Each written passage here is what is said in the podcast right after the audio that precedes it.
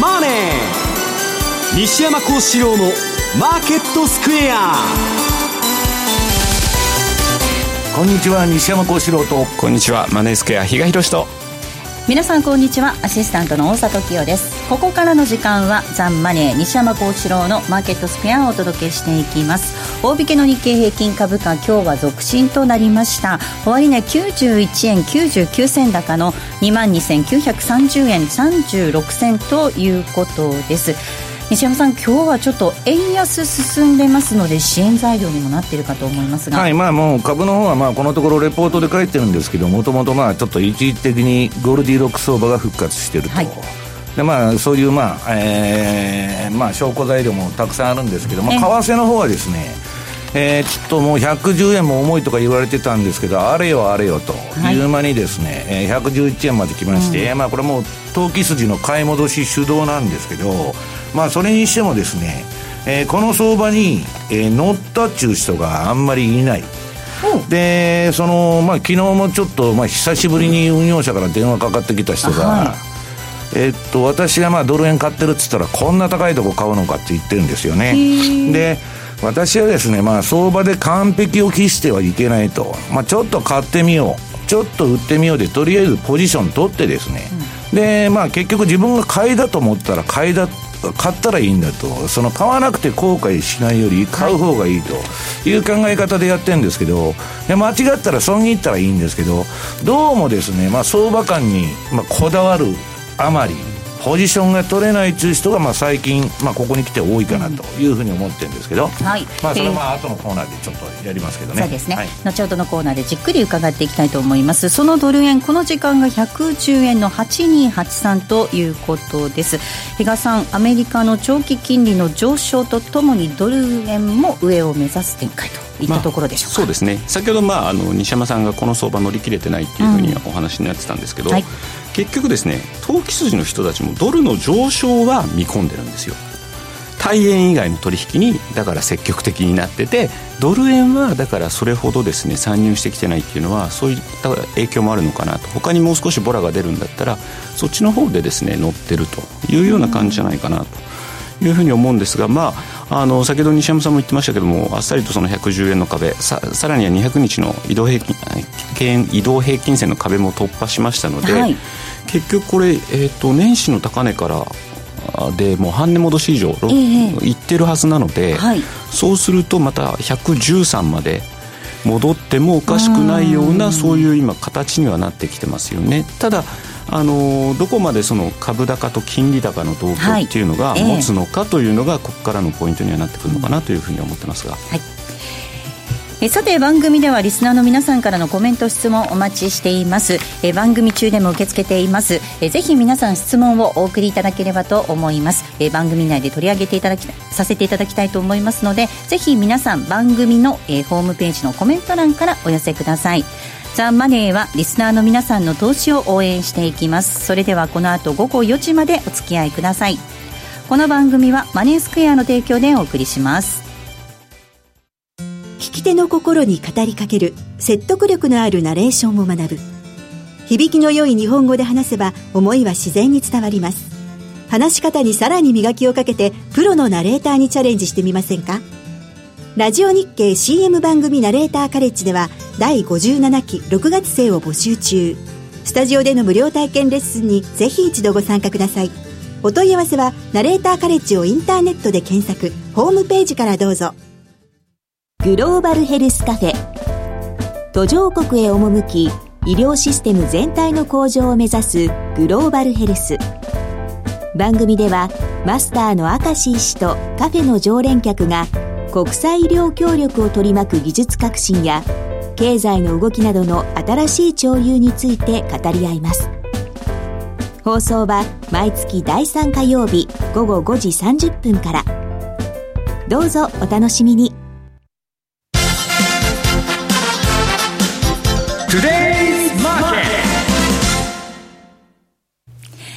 トゥデイズマーケットです。まずは今日のマーケット簡単に振り返っていきたいと思います。大引けの日経平均株価、先ほどもお伝えしましたが、続伸でした。終値、ね、91円99銭高の22,930円36銭でした。トピックスが6.88ポイントのプラス、1815.25。東証一部の売買高概算で13億31万株、売買代金2兆2800億円でした。値上がり銘柄数が1161、対して値下がりが824、変わらずは98銘柄となっています。東証一部売買代金のランキング、トップが任天堂です。2位に三菱 UFJ、3位がソニー、そしてトヨタマネックスグループ、以下武田、東京エレクトロン、ファーストリテイリング、東京海上、三井住友フィナンシャルグループと続きました。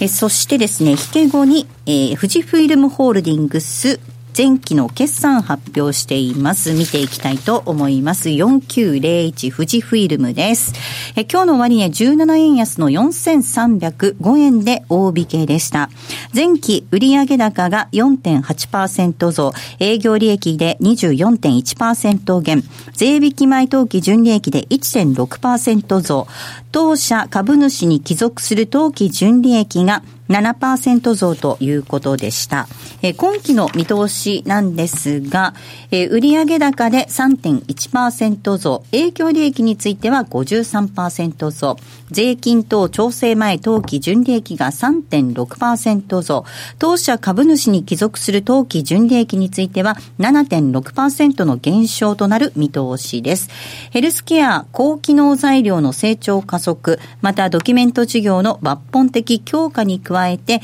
各事業における収益性の改善などによりまして、増収見込むとということです。なお、通期でのタイドル円為替レートについては110円、対ユーロ円為替レートについては130円で想定しているということでした。富士フイルム4901、今日の終値が4305円、17円のマイナスです。そして、為替の動き確認します。ドル円、この時間110円の8485です。ユーロ円が130円の9196。ユーロドルが1.180811。ポンド円149円の8185。ポンドドル1.351719あたりでの動きとなっています。では、まずはマーケットのポイント、比嘉さんからです。はい。えー、アメリカのですね、まあ、金利高、これが目立つやっぱり1週間だったかなというふうに思います。で、今多分、あの、チャートで10年債の利回り見てもらえればと思うんですけども、はい、まあ、3%という節をクリアして、うん、今ではもう、えー、番組来るちょっと前も確認したら3.12%台というところまでで、はい、えー、アメリカの10年債は上昇していると。うん、で、まあ大体これまで2.75から3%のレンジだったのが今3から3.25に本当シフトするのかどうなのかと。いうところなんですが、じゃあその金利上昇というところ、どういうのが影響しているのかというと、原油価格上昇に伴うインフレの加速、ここがまず一つ、さらにはアメリカの利上げの部分がですね、やっぱりちょっとあの確率が上がってる、まあ、6月、9月っていうのは、おおむね見られてたんですけど、6月もほぼ100%になってますし、9月の確率も80%超えてます。で、さらにはその先ですね、12月もちょっと織り込みを始めてきてまして、まあえー、今5割を超えてきていると。いうようなところなので、こういった部分もですね、少なからず10年債には影響が出てきてるかなと。で、一方なんですが、日本サイド、今週ちょっと指標が出てきたんですけど、はい、まあ、冴えなかったと。ね、GDP がマイナスです、うん、というようなですね、はい、まあ、数字も出ましたし、で、本日、実は消費者物価指数がやっぱり発表になったんですが、はい、これも若干ながら市場予想をまた下回る。当然ながらこうなってくると、出口なんて、まだ先の先でしょ、うん、っていうような、はい。そうなってくると、じゃあ、それが何に出るかっていうと、米日の10年債の利回り差。はい。これが、はい、拡大してきてるんですよ。はい、なので、まあ、こういうふうな部分でもですね、まあ、ドル円が今円安に進んでるということはですね、まあ、あの、もっともな動きなのかなと、えー、言わざるを得ないんですけれども、ただこの金利差拡大、今までみたいにですね、ドル買いフローが拡大するかっていうことに対しては、ちょっとマーケットの関係者に話を聞いたところ、うん、これまでとはちょっと違う側面もあるよという話が実はありました。うんはい、というのはですね、本邦の機関投資家、まあもうゴールデンウィーク終わってるので、通常であればここから、えー、まあ、年間のといいますか、長い部分のですね、えっ、ー、と、運用先、まあ、投資先を振り分けていくわけなんですけれども、まあ、国内で運用なんということで、まあ、ここ数年は当然ながら海外の投資にその資金を回してたと。ところが、ここに来てですね、金利が上昇してくると、為替、サスモンをですね、回避するためのヘッジコスト、これも上がってしまってるがためにですね、海外投資の収益率、これまでに比べれば全然見込めないと。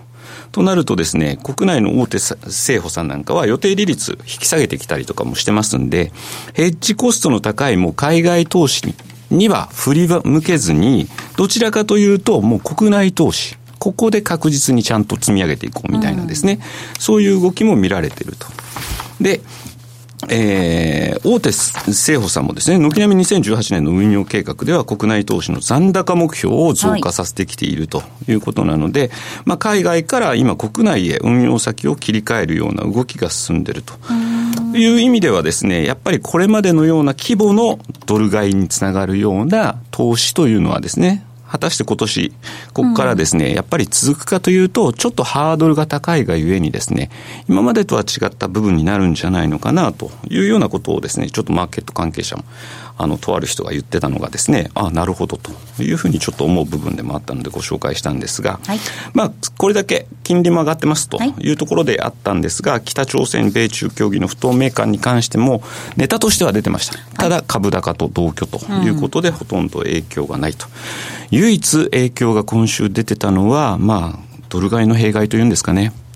その影響がもろ出たのが新興国ですよね。はい、やっぱりその部分が、えー、ちょっと避けては通れないのでですね、えー、お話をせざるを得ないかなと。いうところで、トルコのちょっと、えー、やはりお話をしていかざるを得ないと。は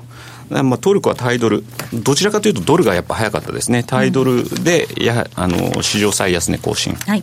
それを受けて当然、大円でもですね、まあ、最安値を更新というところから、ややちょっとあの、昨日あたりはですね、落ち着きを取り戻したかのような感じなんですが、それでも25円まで戻っていないという状況があります。うん、えー、まあ、エルドアンはですね、選挙後、6月24日でしょうか、えー、そこでですね、中銀も支配するかのような、もう発言をしててですね、あの、一方的に今の金利を引き上げるというようなことに対してはもう、根っから反対と、うん、利下げが必要なんだと。で、今来週、まあ、この間も出てたんですけど、来週もまたちょっと緊急利上げしてくるんじゃないのというようなですね、ちょっと噂も流れてるらしいんですが、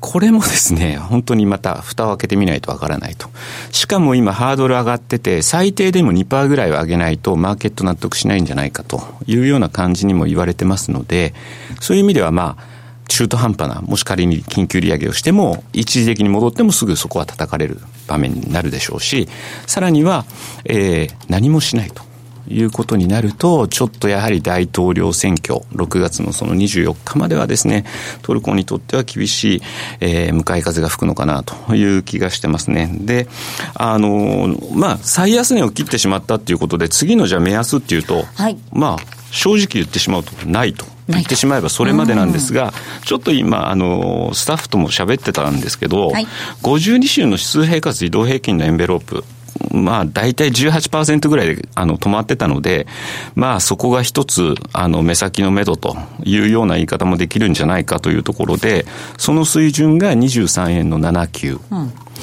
で、私はですね、ちょっと過去のチャートいろいろ見てたところでいくと、2011年の4月から10月までですね、約半年にわたってここ29%ぐらい下がってる局面があったんですね。で、これをじゃあ今回のあの、年始の高値が30円の24銭ぐらいだったかと思うんですけど、これに当てはめてくると、21円47銭ぐらい。まあ21円台のミドルという言い方になってしまうんですけれども、そのぐらいまで行ってもおかしくない。ましてや今年の高値って1月なんですよ。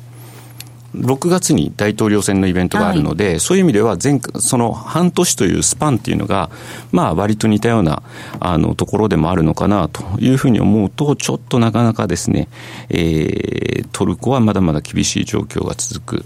ただ、一方で、まだトルコ、手出してないっていう人に関して言うと、ここが落ち着けばですね、うん、まあ、あの、今は売りのトレンドが冷やしはして出てるのは変わりないんですが、はい、ここ落ち着いたところを確認できればですね、逆に最安値近辺で拾うというようなことも可能にはなってくるかなと。まあ、あくまで今の段階のですけどね、っていう言い方もできるのかなというふうに思いますので、そこは少し、あの、まだ、あの、手をつけてらっしゃらない方、うん、少し、あの、発想の転換しても面白いところかなという気はしますね。はいえでは西山さんにお話を伺っていきたいと思います。金利については、後半のコーナーでちょっと聞いていきたいと思うんですが、はい、まあ、あの、アメリカのね、市場、マーケット、株式市場なんですが、はい、まあ、あの、難聴なところもありつつも、まあ、奇妙なというか、ゴルディロックス相場が再び続いているといったところでですかね。はい。まああのゴルディロックス、まあ、ゴルディロックスって言ったらゴルディロックスなんですけど、うん、もうそれはね、えっと、もう今週のちょっと私、レポートにも書いたんですけど、はい、ゴルディロックスと、まあそうじゃない相場、うん、まあリスクオン、リスクオフっていうのはね、まあビックス指数、あの S&P500 アメリカの株価指数のボラテリティさえ見てたら大体わかるんだと。で、私はそれシグナル出してまして、赤と緑の。まあこれでリスクオン、リスクオフというふうに、まあそれ測ってるんです。で、これはまあクロート筋に非常に受けのいいあれだったんですけど、まああの、どういうんですか、まあ見る人が見ればよくわかるという、まあ非常に相場の根幹に関わるまあ指標なんですけど、それ今日持ってきたのかな。えー、っと、資料のですね、何ページだ？あ、あるわ。えー、っと、6ページ。6ページに SP、S&P500 とビッグス指数現物の推移と。で、これの、えっと、赤の、えー、上から下に指しとる矢印が出るとですね、リスクオン相場なんだと。ゴールディロックスなんだと。いうことで、えー、極めて、まあ、あの、ボラティリティレベル、株はとにかくボラティリティレベルの下がった過程でじりじり上がっていく商品なんで、まあ、そこを捉えないといけないと。でね、まあ、ゴルディロックスはいいんですけど、今のそう、ぼやーっとして、まあ、マーケットテーマが今、なんだかよくわからなくなってると。で、まあ、経済指標もこれからやりますけど、もう強弱感がすごい入り混じってて、相場感もものすごい弱気強気が分かれてる。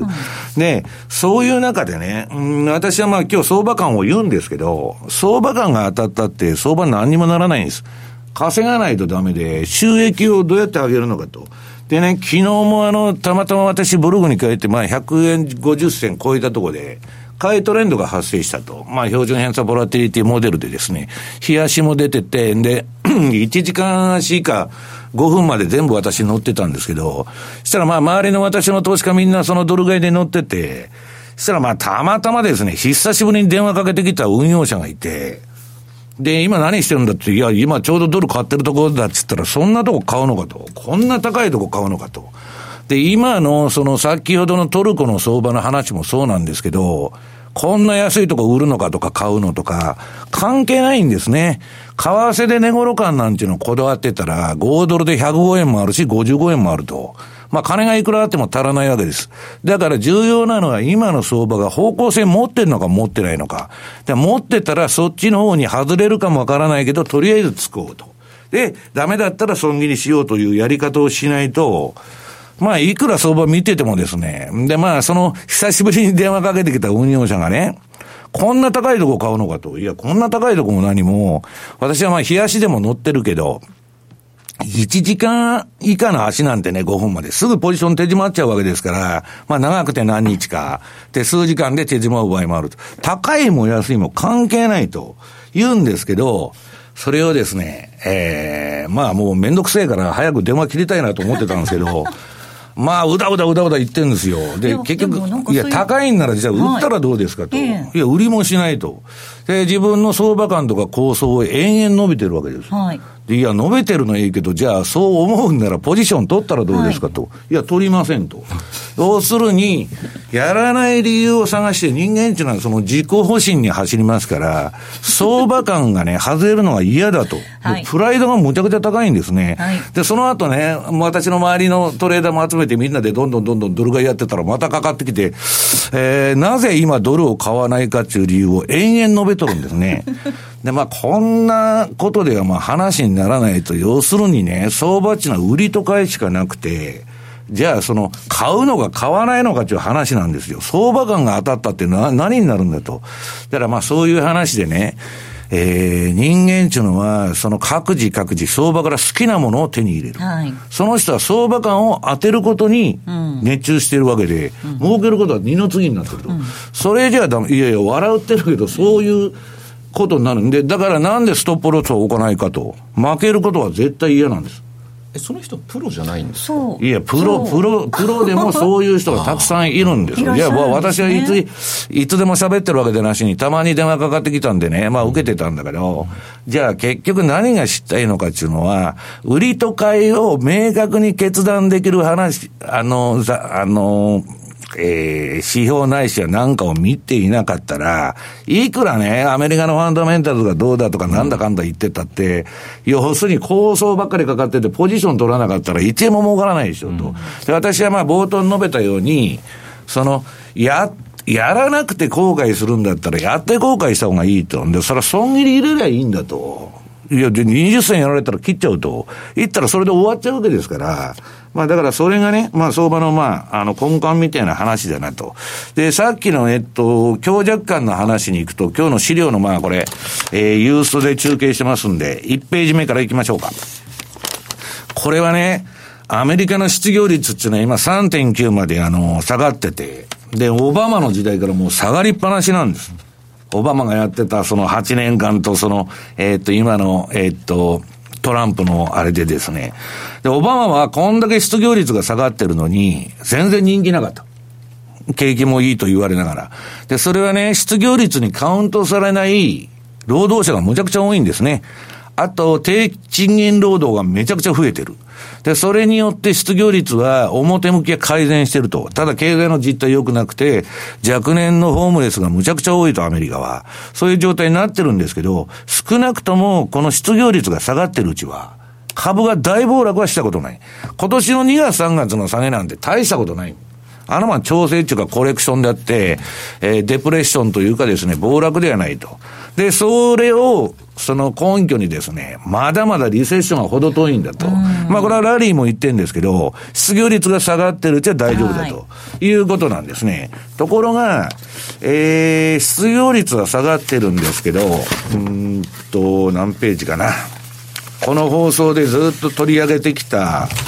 えー、経済指標の方を見てみると、小売売上とかから見ていきますか？そうですね。はい、7ページかな、えー、米国の実質小売売上高。これがですね、この2018年に入ってめちゃくちゃ悪くなってると。うん、でね、勝って悪くなった時あるんです。2011年とか。で、その時は景気持ち直してる。だけど、今回はそうじゃないんじゃないかっていう人は結構いるんですね。で、これはまあ、あの、マーク・ファーバーのレポートから借りてきて、えー、これはまあ、マーク・ファーバーの友達のあの、ヤルディーニっていうのがいましてですね、まあ、すごい、あの、優秀なエコノミストなんですけど、まあ、ちょっとこれアメリカね、リセッション入りが近いんじゃないかと、みんなまあ、2019年になったらアメリカ景気後退に入るっていう声が多いんですけど、まあ、そういうものを示唆していると。うん、で、次が、えー、8ページ。これはもう利上げした途端ですね、銀行のクレジットカードの滞納率がガンガン上がってると。まあ、ええ、借金経済ですから、まあ当たり前なんですね。えー、アメリカっていうのはクレジットカード社会ですから、もうそうなって、で、次が、これ、えー、っと、5月15日にブルームバーグで報道された、アメリカのサブプライム自動車ローンの、まあ、金払えない人がむちゃくちゃ増えてると。ね、久しぶりに聞きますね、このサブプライムってワードも。えー、で、これが金融危機時。例のそのリーマンショックですね、日本でいう。その時を上回ってると。うん、これは大変なことじゃないかと、実際は。大変なことなんですけど、スルーされてると。で、まあ、サブプライムのついでにやっときますと、まあ、これ10ページの、まあ、サブプライムどころか、ディープ、ディープサブプライムローンですね。えー、1円も金持ってない借金だらけの人にも、えー、自動車ローンでバンバン融資がされてると。これがこれから焦げついてくるだろうと。いうことなんです。うん、で、次は10、11ページ。これも金利が上がるとですね、もう極端に住宅っていうのはダメになるんですね。アメリカは収益還元法だとか、あの、不動産の理論価格っていうのは金利と連動してますから、日本は全然連動してませんけど、で、これがですね、えー、これ KB ホーム中、まあチャートが出てるんですけど、はい、これ株価ですか？はい。KB ホームの株で、えー、っと、この、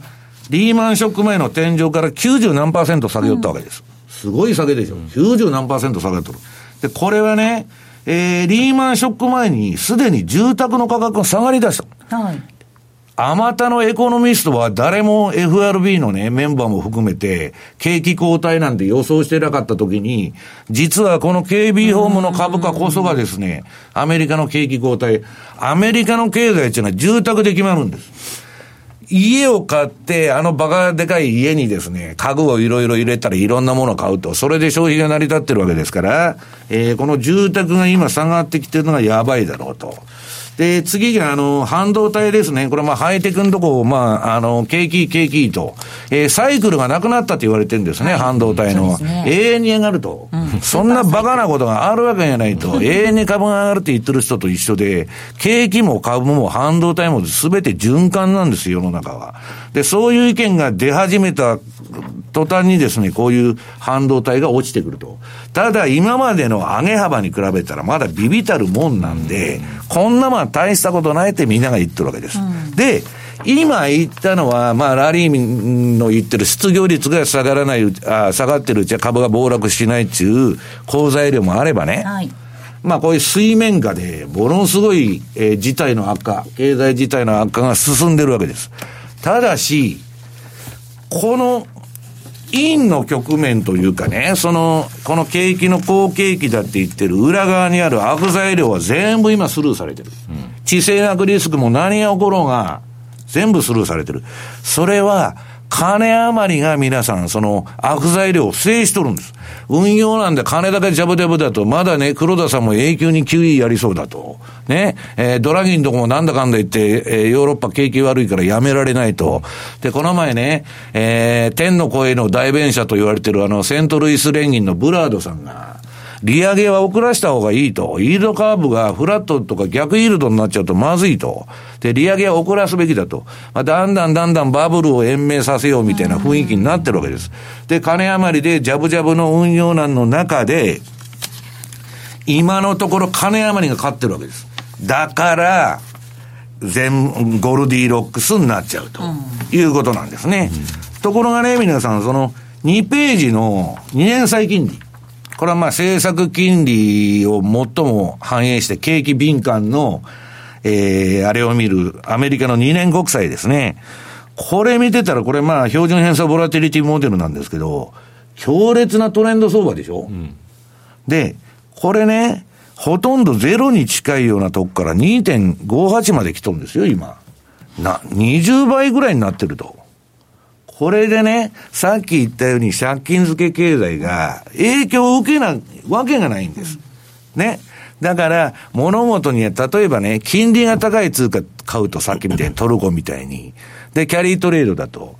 で、金利が高いのには理由があるんです。その国がインフレだから、インフレ率が高いから、り、あの、金利が高いと。で、通常はインフレ率が高かったら、えっと、将来価値が安くなっちゃって通貨の、そんな通貨は買われないはずな、はずなんですけど、理論的には。目先金利が入ってくるから、買おうと。で、それでキャリートレードやって何年かに一回大暴落してクラッシュするっていうのがもうあれなんですけど、相場は理論通りには動かないんです。で、今のマーケットは一時的に、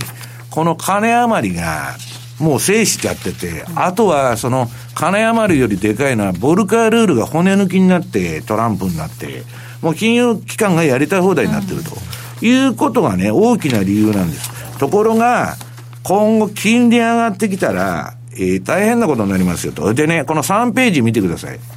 これ、米国のイールドカーブの2000年と2008年のイールドカーブが出てる。えー、2000年のが茶色で、えー、2008年が赤かな。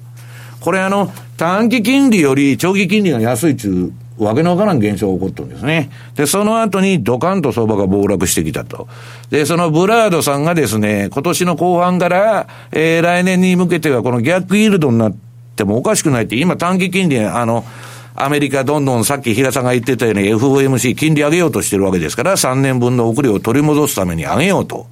で、長期金利上がらなかったらですね、こういう事態が起こってもおかしくないということなんですね。で、えー、っと、次が4ページ。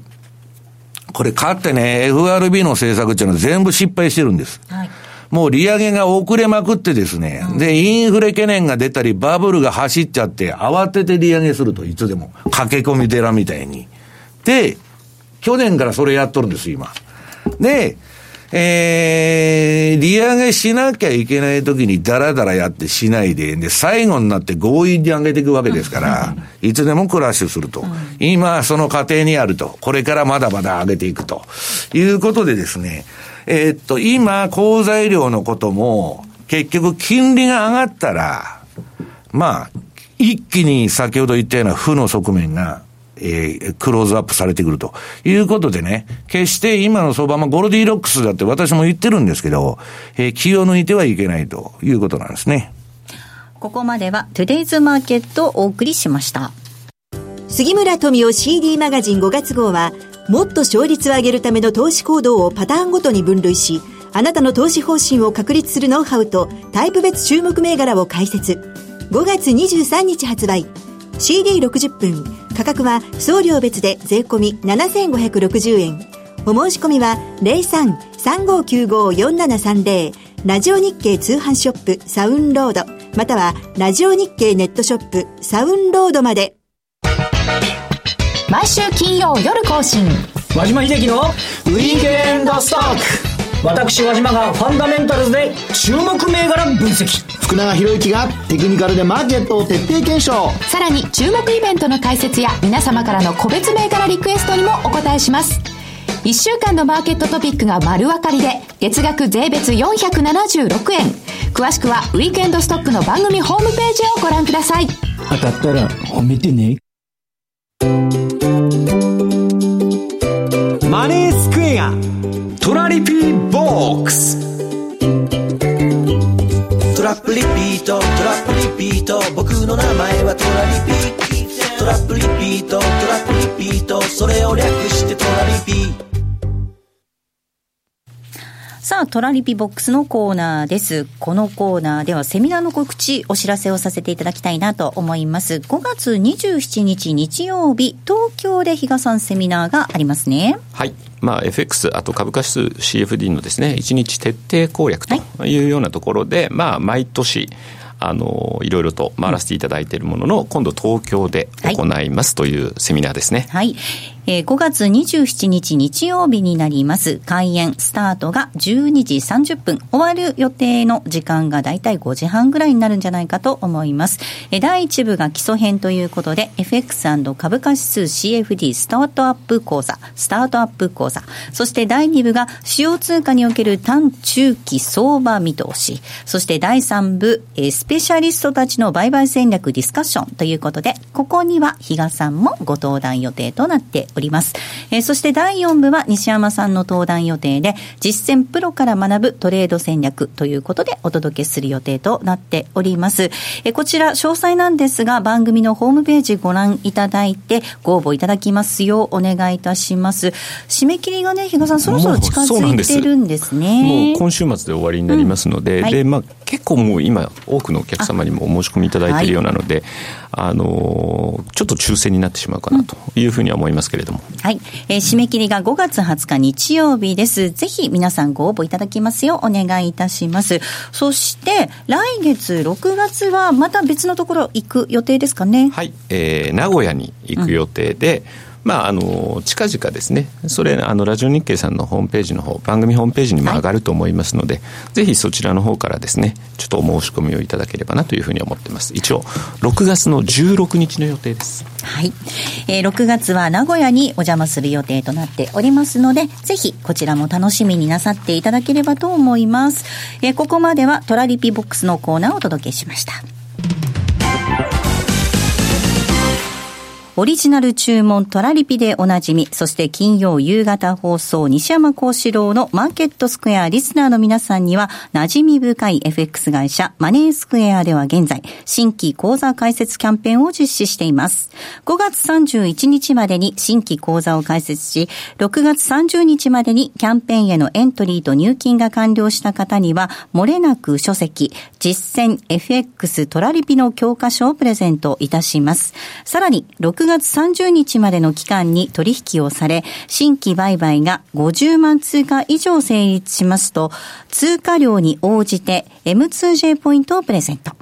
M2J ポイントはマネースクエアに口座をお持ちの方だけがご利用できる独自のポイントサービスで、ポイント数に応じてギフト券やグルメなど様々な商品と交換することができます。また、マネースクエアは社名変更を記念しまして、6月30日までオリジナル注文、トラリピの手数料が無料となるキャンペーンも同時に実施中です。まだ口座をお持ちでなくて、マネースクエアやトラリピが気になるという方、ぜひこのキャンペーンをご活用ください。キャンペーンの詳細はザ・マネー番組ウェブサイトのマネースクエアキャンペーンバナーをクリック。株式会社マネースクエアの取扱い商品は投資元本以上の損失が生じる恐れがあります。契約締結前交付書面をよくご理解された上でお取引ください。金融商品取引業関東財務局長金賞番号第2797号。月曜夕方5時から好評放送中。真壁昭夫のマーケットビューは株式、為替、商品相場のトレンドをおなじみ真壁昭夫と藤富の精鋭アナリストが分析。マーケットの今を捕まえろ。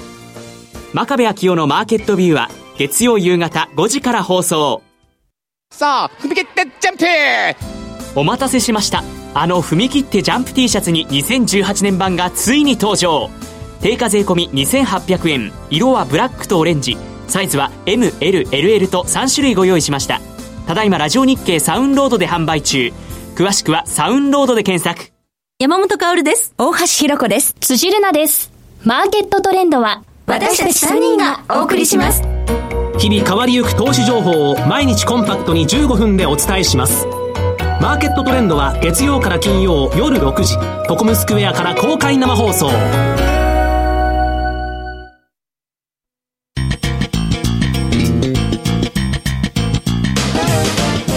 西山幸四郎のマーケットスクエア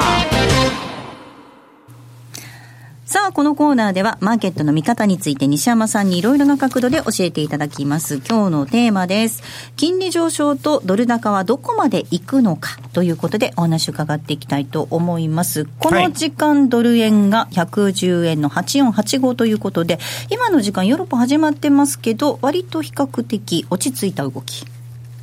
はい。となっています。アメリカの金利が動いてませんから。うん、はい。はい。さあ、そしてちょっと気になる話もあったりとかするんですけれども、えっ、ー、とですね、3月の話なんですが、麻生財務大臣が、えー、少なくともアメリカの金利が今2%台で、こっちはゼロ。限りなく3%に近いところまで来ている。これまでの長い数十年間の歴史を見ると、日米の金利差が3%ならドル高、円安に触れるっていうことを語っていたようなんです。ここに来て3%を超えてきてます。さっきのチャートだとそうですよね。ねはい。円安が進んでいくのかどうか。はいいや、関係ないと思いますね。あの、その時、麻生さんが発言してた時、金利差があったにもかかわらず、ドルが売られてると。うん、でね、この、まあ、なんだっけ、4月の半ばぐらいからいきなり上がってきたわけでしょ。うん、で、その理由はこれから言いますけど、はい、まあ、そんなもんもどうでも理由もいいんですけどね。はい、結局、マーケットが何のテーマを見てるかと。だから、その、えー、金利差があるにもかかわらず、ドルが、えー、上がってないと。あるいはトランプ就任以来ね、今ちょっとドル上がってますけど、はい、それまでずっとドル安ですよ、去年の1月から。だから、金利差なんか何も関係ないと。で、何なのかっつったら、なぜじゃあ今上がってんのかっつったら、この前の、その、えー、2月3月の時は悪い金利上昇、アメリカの。うんうん、で、悪い、えー、金利上昇を受けたドル安、アメリカ売りだったわけです。で、今、急にそれがですね、良い金利上昇と、えー、なんだっけ、えー、ドル高になっちゃった。それはね、株が上がってるからなんです。要するに、先ほど見せたビックス指数のボラティリティが、えー、金利が上がってもビックス指数が上がってないと、今回は。長期金利とビックス指数の推移。はい。はい、で、いい風に取っちゃうと、金余りの中ね、うん、株も上がって、景気がいいから金利も上がってると。で、株も上がるし、ドルも上がるんだと。いう理屈になるわけです。で、これはまた何かが、あの、起こると、コロッと変わっちゃう。うん、ある日突然。だからマーケットテーマは何をその市場が見ているのかっていうのの変化であって、じゃあね、80年代の為替相場を、えー、日米金利差でやってたら、360円から、えー、えー、永遠に下がっとるわけですから、ね、金利差となんか関係あるんですかと、うん、何もないんです。ある時は関係あるし、ある時は関係ないと、そのマーケットテーマを見なきゃいけないと。で、まあ、ドルはどこまで上がるのかっていう話なんですけど、はい、そんなもんはですね、えっと、13ページ。のチャート。まあ私はドルがどこまで上がるのかで考えるよりも、トレンドについていったらいいんだと。で、これはまあドルの総合的なね、えー、強さを表すドルインデックス。はい、まあユーロが半分ぐらい入ってんで、ほとんどユーロと同じ動きなんですけど、まあこれが今ね、このチャート見ると、買いシグナルがずっと点灯しっぱにしと。ドル買いなんです。はい、で。で、その前は全然方向性がなくて、標準偏差と ADX が下がってて。うんまあ、久しぶりにまあトレンドが出たという形になってるんですけど、まあ、こう、この、いわゆる相場でいうブレイクアウトっていうのは起こってるんですね。長いレンジを上抜いたと。で、まあ、典型的な教科書通りの相場なんですけど、これで乗ってて、このシグナルが消えるまで私は乗っとるというだけの話なんですけど、えー、そんなことじゃ話にならんということで、じゃあどこまで上がるのかということなんですけどね。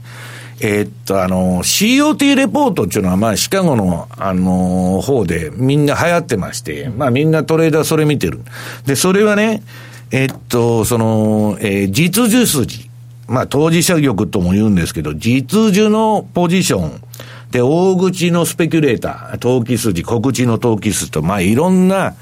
詳細が出てるわけです。で、日本は単なる投機筋のポジションだけどこの証券会社とか FX も載せてですね、ぼやーっとしたデータが出てるんですけど、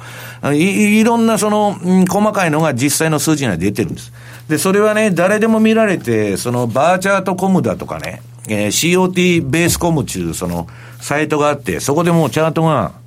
もう誰でも見られるように今アクセスできるようになってるんです。で、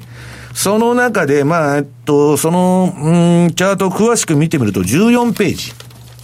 これドル指数、ドルインデックスと当事者玉、投機家の縦玉と出てるんですけど、このドルの上昇はですね、皆さん、その、みんなドル売ってたんです。この前の2月3月のその株安に合わせて。で、そこでドカーンとドル売りが、をしてた、主に CTA ですね。えー、そういうその投機筋が、損失覚悟の買い戻しに動いて、うん、ここまであれよあれよ中まに110円までいっちゃった、うん。で、そこでポジションはゼロ、中立になったわけです、今。その人たちのポジションは。ただ、まだヘッジファンドの売りが、かなりドル売りが溜まってて、で、CTA は今度、順張りしますから、ドル買いになったと思ったらそれで乗ってくるということで、今111円まで来ちゃってるということなんですね。で、これは、そのなんかファンダメンタルズが大きく変わったというよりも、かなり今回のこのスルスルとしたドル上げっていうのは、需給的な要因が多い、大きいということなんですね。で、じゃあどこまで行くんだと。はいで、私はまあトレンドについていくだけですから、その買いトレンドが寝たら、その期間乗っ取るだけなんですけど、一応ね、え、っと、これあるファンドの、これもちょっとマーク・ファーバーのあの、レポートをパンローリングに了解取って借りてきて、この14ページのレポート見るとね、皆さん、その、この、まあ、あるファンドがですね、その、この縦玉分析と、あと一番上のチャート、エリオット波動のカウントが出てるわけです。ええはい。そうすると、今のドル高っていうのは、うん、このずっとドル安が続いてて、はい、1というのが、あの、チャートの右側に、はい、ありますね。カウント打ってると思うんですけど、はい、新たに1が、ね、これから、まあ、これ見てると、上げ3波ぐらいの勢いで2に行くと。まあ、大体いくら言っても100、ドルインデックスの100まで。で、その後は、ドカーンと急落するドルがまた型になってんですね。うん、で、みんな同じこと言ってます。どの、えー、っと、今のドル高っていうのは、まあ、このゴルディロックスのうちが期限だということで、じゃあどういうことなのかというとですね、えー、っと、どっかにあれ、チャートなかったっけ？えー、っと、株とビックス指数の。ありますよ。その前かな。うん、何ページ？ですか、えー、っと、6ページかな。6ページ。S&P500 とビックス指数。はい、このいいドル高、ゴルディロックスによるドル高がい、えー、いつまで続くかっていうのは、その6ページのチャート。S&P500 とですね、えー、ビックス指数、これまあ現物が出てるんですけど、このビックス指数が、あの、上がらない限り続くと言われたんです。うん、で、もう一つは、えっと、チャートその前の何ページだ、これ。えっと、5ページ。長期金利とビックス指数の推移。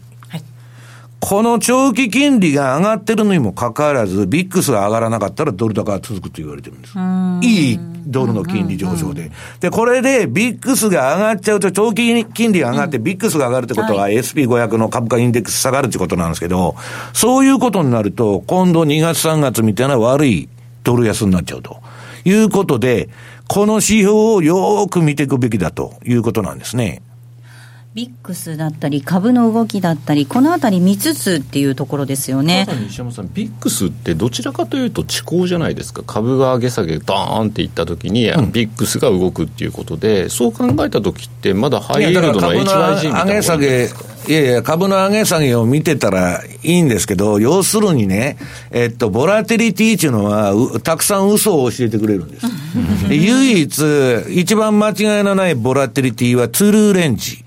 えー、真のレンジですね。うんで、その次にインプライドボラテリティなんです。はいはい、で、それをとにかく株っていうのはじりじり上がってドスンと下げる商品なんで、要するにボラテリティが下がってる間は株が下がりにくいと。で、従ってドルも上がりやすいと。いう理屈でですね、このチャートを見ていくのが私は一番じゃないかと思ってるんですけど、まあとにかく、あとはですね、まあ比嘉さんが言った HYG っていうジャンク債の動き、うん、あとね、みんな私の周りの運用者が見てるのは、15ページのテスラ。テスラ。テスラモーターですね。えー、夢を買うテスラ。はいえー、えー、これが、夢を買うっていうのは、あの、金がいくらあっても足りませんから、うん、夢買ってるわけですから、えー、これが上がってる限りはバブルなんだと。ところが最近、社債が売られ、えー、株が売られ、ちょっと具合が悪い。ちょっと事故なんかもね、起きてますけれども。うん、はい。で、このテスラのね、週足で2013年からこの現在までのチャートが出てるんですけど、うんこれがちょっと下がってくるようだと、アメリカの株も具合がおかしくなってくるんじゃないかという気がしそうですけどね。はい、ここまではマーケットスクエアのコーナーでした。マーケット投資戦略さあ、では来週に向けての投資戦略です。比嘉さん、お願いいたします。はい。まあ、先週ちょっと話してたカナダ、かなりやっぱり抜くところを抜けたらですね、はい、綺麗な形、今上昇トレンドが出てるかなっていうのが、まず先週のおさらいですね。うん、こちらカナダのチャートが左側。はい、で、今週じゃあ何を取り上げようかと思った時には、5ドル円なのかなと。えっ、ー、と、今ドル買いが進んでるという中にあって、5ドルドルのチャートを見ると、それまでのちょっと売りからもう一旦トレンドが収束してるんでと。じゃあ5ドル円のチャートを見てみましょうというと、逆にこれももう今トレンドが全く出てなくて、これからトレンドが出そう。で、今かなり、あのボリンジャーのプラス2にタッチするぐらいの勢いになってるんで、だったらこっち少しあの、面白いんじゃないかなと。ただですね、一つのかや山としては84円を今年の4月にですね、あの、抜けきれてないとい。うのがあるので、はい、ここちょっとね、また抜けるか抜けないかが一つのポイントだと思うんですけど、まあ、あえて今これレンジ、あの、トレンドが出てないんだったら、まあ、あの、移動平均線21日かな、82円の40銭ぐらい、あと、えー、利益幅にもよるんですけど、83円の50、とか50銭の利益幅を取るんだったら、そこでまあトラリピを仕掛けておいても面白いのかな。うん、で、もしその84を今回抜けられるんだったら、そこにいくいくつか、うん、あの、ついていけばいいのかなっていうような戦略を考えてみました。はい。えー、冷やしで買いトレンド出そうな感じになってますので、その後また84円明確に抜けてくるようだと動きが加速しそうですね。そうですね。そういう意味では面白いかもしれないですね。はい。ここまでは投資戦略お届けいたしました。えさてお送りしてまいりましたザンマネー西山幸四郎のマーケットスクエア。そろそろお別れの時間近づいてきました。え今日ここまでのお相手は？西山幸四郎と。マネースクエア比嘉宏と。大里清でした。さようなら。この番組はマネースクエアの提供でお送りしました